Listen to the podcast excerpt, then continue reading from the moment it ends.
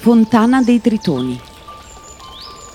Questa fontana è un'opera del 1742 realizzata da Giuseppe Poddi e raffigura due tritoni, uno giovane, l'altro più anziano, che sorreggono un canestro di frutta da cui zampilla l'acqua, all'interno di una grande vasca quadrilobata. La fontana dei Tritoni era una delle parti più belle del giardino settecentesco di Palazzo Corsini disegnato insieme al palazzo dall'architetto fiorentino Ferdinando Fuga.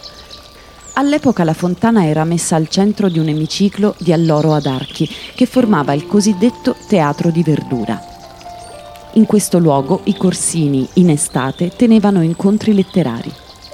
Nel 1883 il palazzo fu venduto allo Stato italiano per divenire sede dell'Accademia dei Lincei il giardino, ceduto all'Università di Roma, diventò così l'orto botanico.